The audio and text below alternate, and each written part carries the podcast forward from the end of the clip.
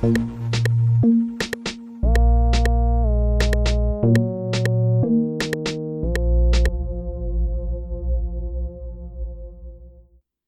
is Worlds of Game Space, where we explore themes of architecture, urbanism, infrastructure, and design through video game worlds. So, the first game I'm going to delve into is one that really broke the mold for me in how unique and enrapturing the setting was. It's a game that manages to merge philosophy, economics, science, industry, political ideology, and above all, compelling urban and architectural design elements. Although this game is nearly 10 years old, I thought it would be a great game to kick off this series. And that game is Bioshock, developed by Irrational Games, published by 2K Games in 2007. If you've never played it, you can pick up the remastered version released last year. And go play it, would you kindly?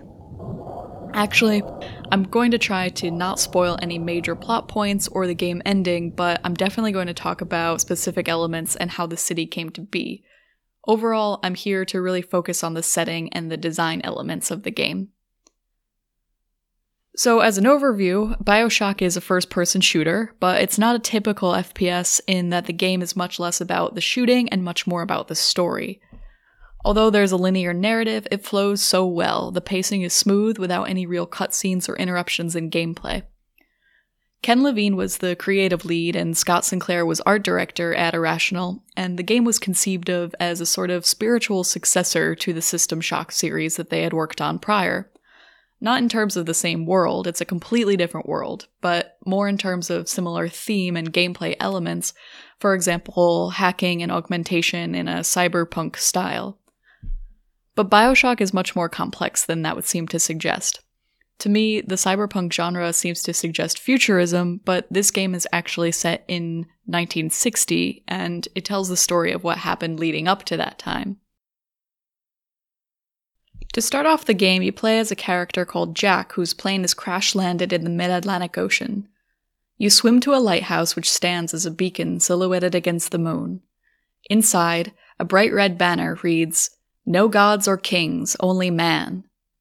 Beneath a gold statue of a man looming high over your head. The interior is adorned with gold plated coffers standing in contrast with the simple stone structure. You walk down the steps and reach a type of small, open hull with wood floors and plush red seats, and a lever in the middle.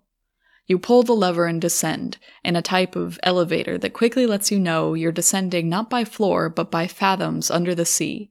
Ten fathoms another statue of a man, 18 fathoms, fish swim before your eyes, and then, well, I'll let Andrew Ryan introduce you to Rapture.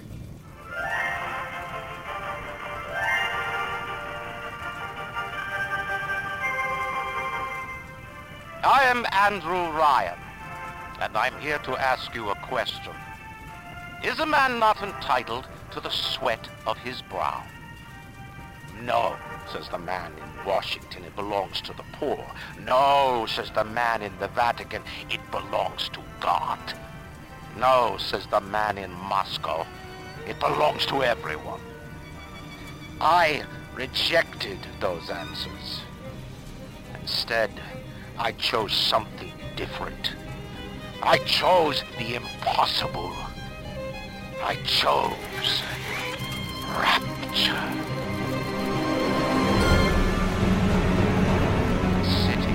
The artist would not fear the censor, where the scientist would not be bound by petty morality, where the great would not be constrained by the small. And with the sweat of your brow, rapture can become your city as well.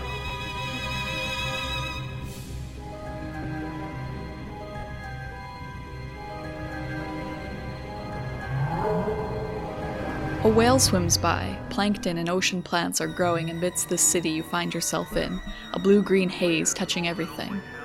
There are tall skyscrapers, ocean scrapers, with bright neon signs indicating the Pharaoh's Fortune Casino, Fleet Hall, and more. Your travel pod is directed along a minimal open metal track tube, and at the building entrance, there's an indication of the Rapture Transit Authority. Once inside, the feeling of glorious wonder dissipates at once when you witness a murder committed by a humanoid creature with shiny hooks for hands and a deformed face. She violently shakes your transit pod, but eventually walks away. You hear a staticky voice giving you instructions to kindly pick up that shortwave radio within the transit pod, and when you do, the voice introduces himself as a guy named Atlas. He guides you around during the game, aiming to save his wife and son. You learn the transit pod system is called the bathysphere, and the humanoid creature is known as a splicer.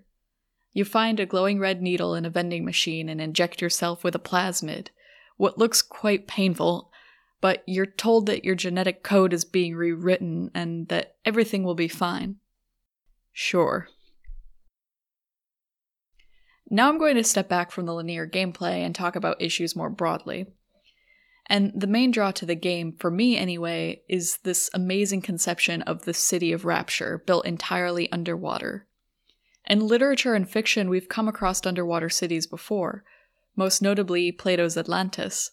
But whereas the story in Timaeus is that the fictional island of Atlantis attacks Athens, is held off by Athens, and then falls out of favor with the gods and sinks into the sea, Rapture was never a city above water. It did not sink, but was instead intentionally built below sea level. One of the quotes in the game is found in an audio diary from the game character of Andrew Ryan, the city's creator, who says, To build a city at the bottom of the sea? Insanity. But where else would we be free from the clutching hand of the parasites? Where else could we build an economy that they would not try to control, a society that they would not try to destroy? It was not impossible to build Rapture at the bottom of the sea it was impossible to build it anywhere else. This begins to explain Ryan's intention behind the creation of Rapture. He wanted to build a city hidden away from the people he deemed parasites. And as you heard in his introduction before, he did not believe in the government, in religion, in collective society, but instead in individual rights and freedoms. He wanted to create a capitalistic economic society of free minded individuals where the self was valued higher than all else, and any means necessary to further individual accomplishments was allowed over traditional moral codes. If this is sounding to any of you like a page out of Ayn Rand's Atlas Shrugged, well, you'd be right. The philosophical underpinnings of Bioshock's story is inspired by Ayn Rand's objectivism, and that's all I'll say about that. But we know that Ryan's intention was to create a utopia, a place and society in his mind that would be perfect in this newly created place of rapture. It's not too different in theory from Thomas More's Utopia, which was actually inspired by Plato's Atlantis, but was an intentionally built new island to support like minded religious and political ideas, a new perfect realm of archetypal ideas. Rapture takes the secluded island idea even further, cutting itself off from the above world by building it below the sea, creating an underwater enclave. It's not a commune based on social community, altruism, or the greater good, such as Winstanley's proto socialist communes, or Fourier's utopian socialism, or even Callenbach's ecotopia. Rapture is a self selecting utopian enclave, aware of the outside world above, but very pointedly disengaging by creating a new, a closed off city hiding in such seclusion, not advertising or welcoming with open arms unless an individual is made aware and seeks it out. And who would those individuals be? Well, Rapture was intended by Andrew Ryan as a place where the world's best and brightest would have complete freedom to do their work, be it creative, industrial, scientific. To contextualize the motivations of this fictional game character, Andrew Ryan, is to go a bit into his backstory. Ryan lived in Belarus and escaped just before it became a part of the Soviet Union, which explains his hatred for the tyranny and communism. In the United States, he became a self made man, an industrial mogul, and business magnate. In that position, he saw workers' unions and collectivists and organized religion as hindering man's potential. Uh, the tipping point was the atomic bombings of Hiroshima and Nagasaki, which ended World War II. Ryan was convinced humanity would end in nuclear destruction, so he gathered together the most talented people he knew and trusted to build and live in rapture many of whom shared his ideals, but others who he may have just paid to do their work.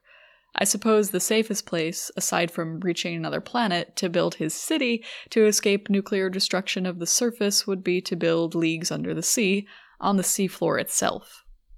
Of course, we have to have a certain suspension of disbelief to go along with the idea that an entire city could feasibly be constructed underwater, especially in such little time. At the seafloor, no less, the crushing pressure itself would make it incredibly difficult. But underwater construction is not only possible, it's been done before. For example, in the 1960s and 70s, underwater research laboratories were popular. There's only one in operation today, Aquarius Reef Base in the Florida Keys.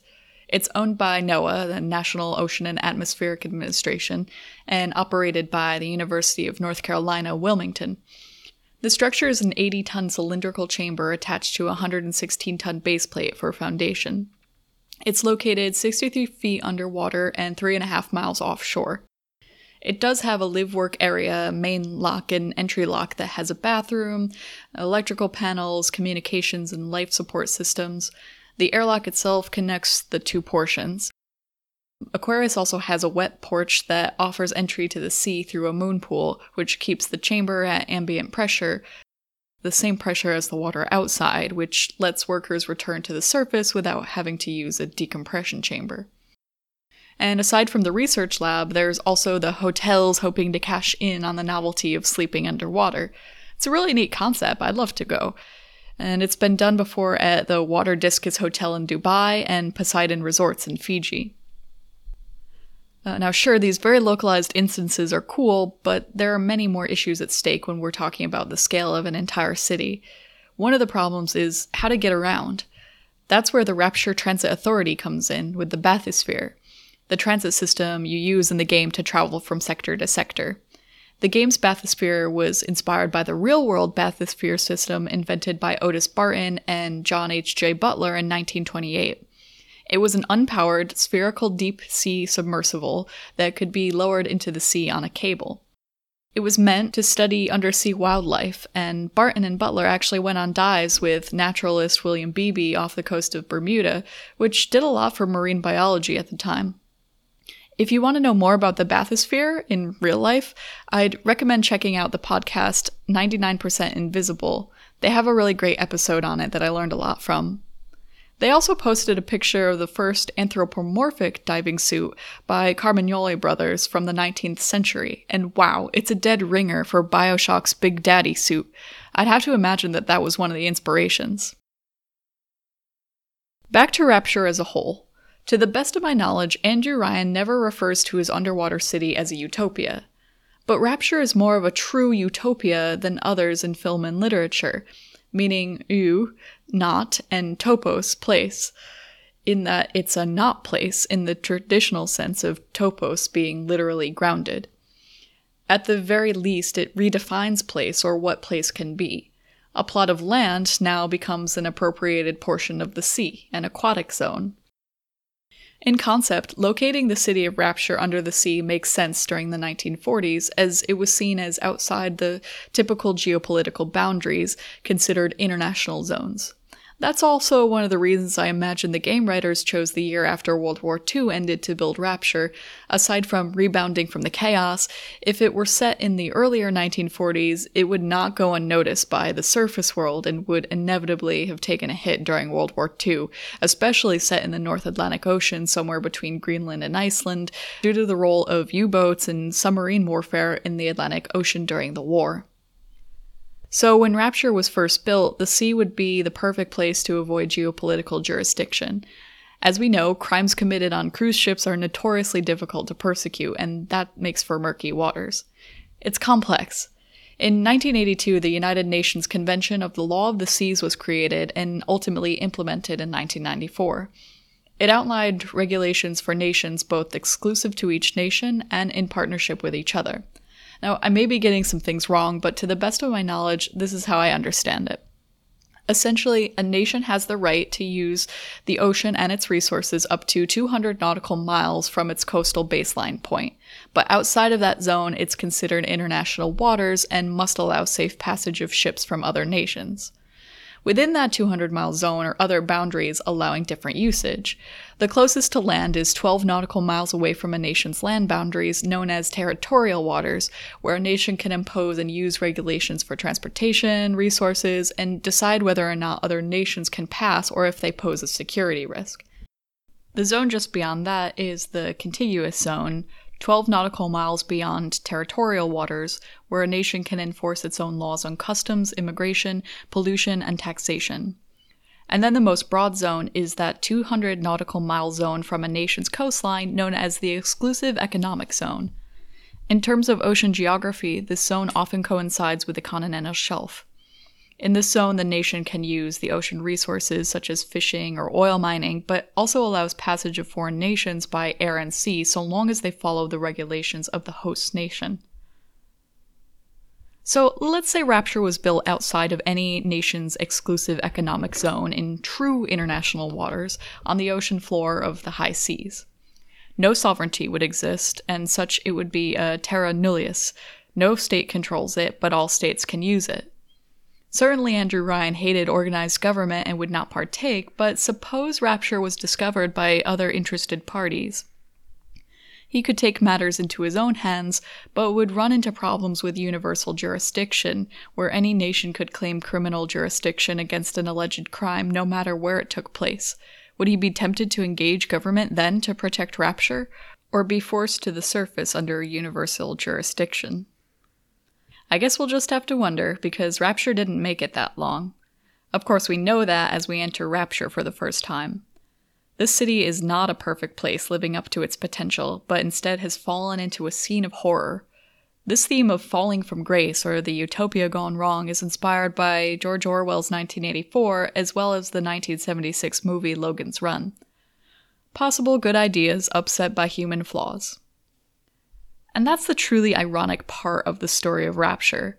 At its very inception, the new city was threatened to fail due to pressures of nature. Even these days, in reality, it's difficult to build an underwater tunnel, let alone a whole city that would be livable, fit for human inhabitation, with the same and greater amenities and comforts as the surface world. Of course, in the real world, there are many cities that exist below sea level, such as about a third of the Netherlands and other cities in below sea level depressions caused by tectonic plate shifts. Of course, these cities don't exist in the water itself. While communities near the Dead Sea and Death Valley, for example, are arid and dry, some are in temperate climates and can be threatened by water.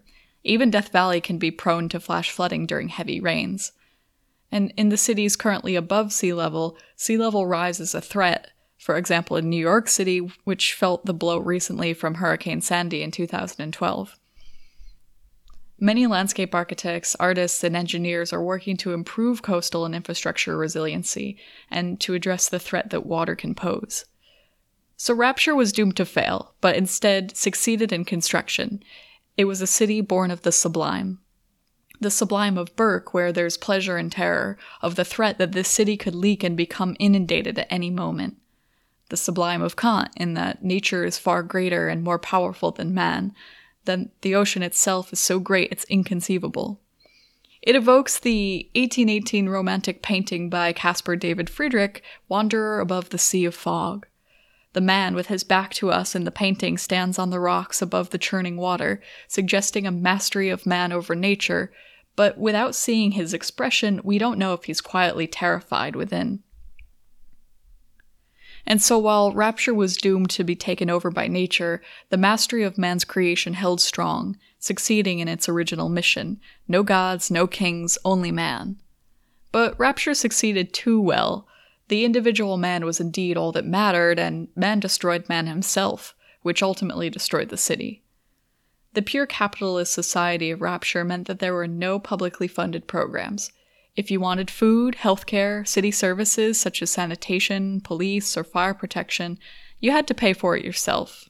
Even oxygen had to be paid for. During one part of the game, you happen upon this beautiful park landscape and discover all of the oxygen comes from the underwater forest that an intelligent botanist planted. She was disgusted that Ryan wasn't letting people use it for free, but only if they paid for it. But she shrugged her shoulders in the end because he only paid her to create it, not to run it. Corrupt business and labor practices were unregulated and unchecked, and while the idea was that there would be customer choice and self selection, it was not that simple, especially for the less fortunate. Because they could, man exploited Rapture's freedoms. Rapture began as a city of inventors, scientists, builders, but man's flaws reigned supreme. Addiction prevailed, and ultimately, man usurped man with nature and the expansive sea as an innocent bystander. So, now that I've gone into depth about the setting of the game, I want to talk about the details of the architecture, art, music, and design of Bioshock. From its very beginning scene in the game's title, we get the sense of solid, heavy construction as to be expected to withstand the forces of the sea. I mentioned the lighthouse submerged as a beacon. It really harkens back to some other scenes, for example, the Tower of Babel, tall enough to reach heaven, which is well appropriate since the name of the city below is Rapture, with all of its religious connotations, meant to transport believers in Christ from earth to heaven at the second coming. Then there's also the Tower of Babel scene in Fritz Lang's 1927 silent film Metropolis, which is far less of a religious meeting and instead is about the greatness of man.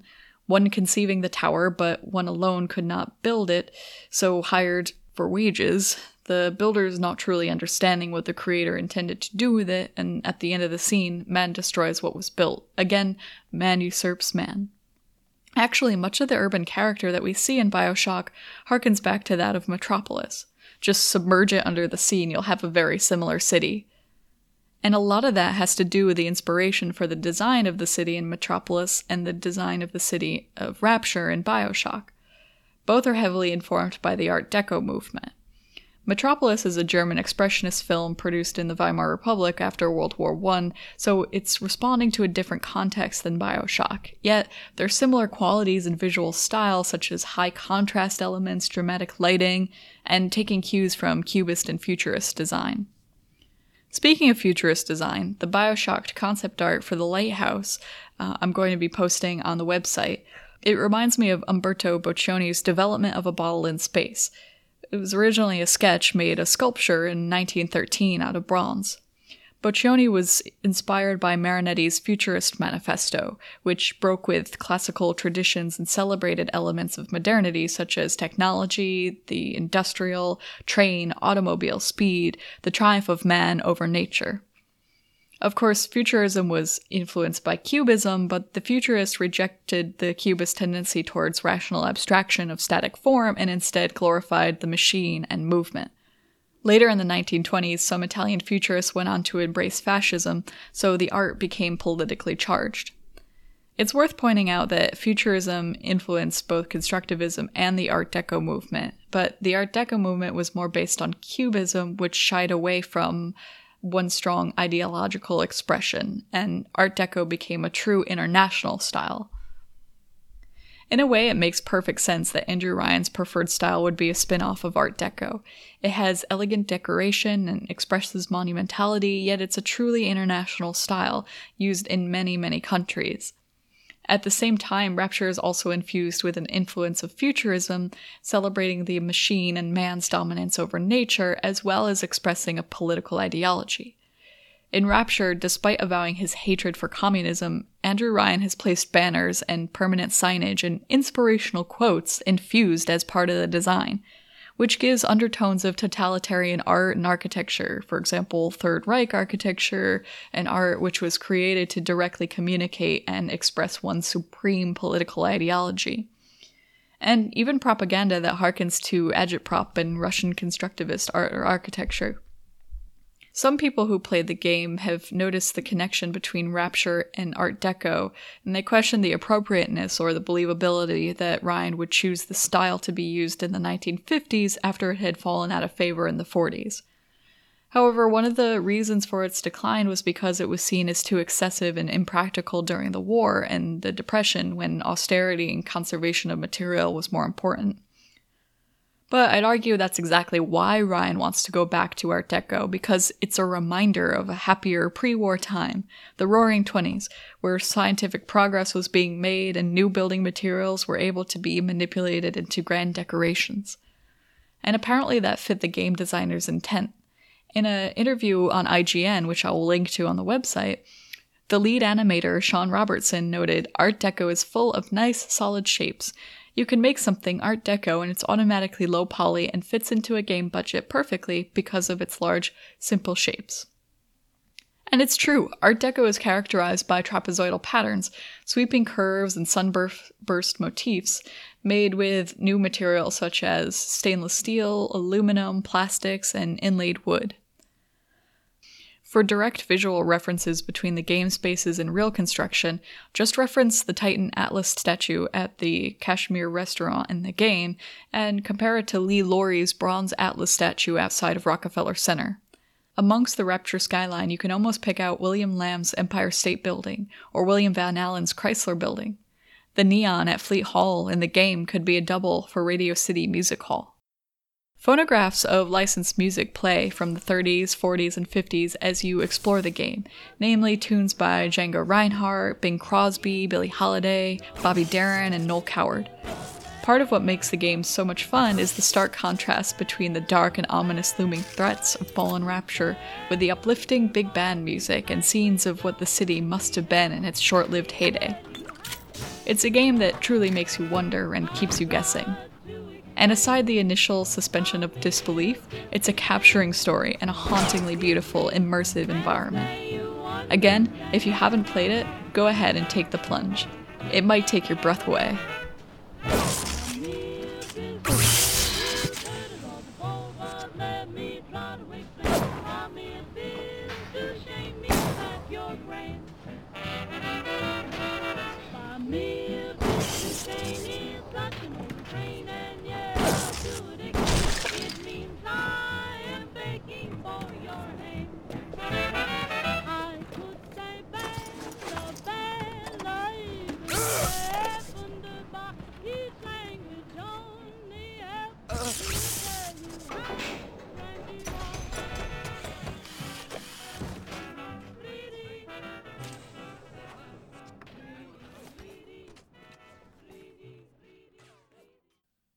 Worlds of Gamespace was produced by me, Jillian Crandall.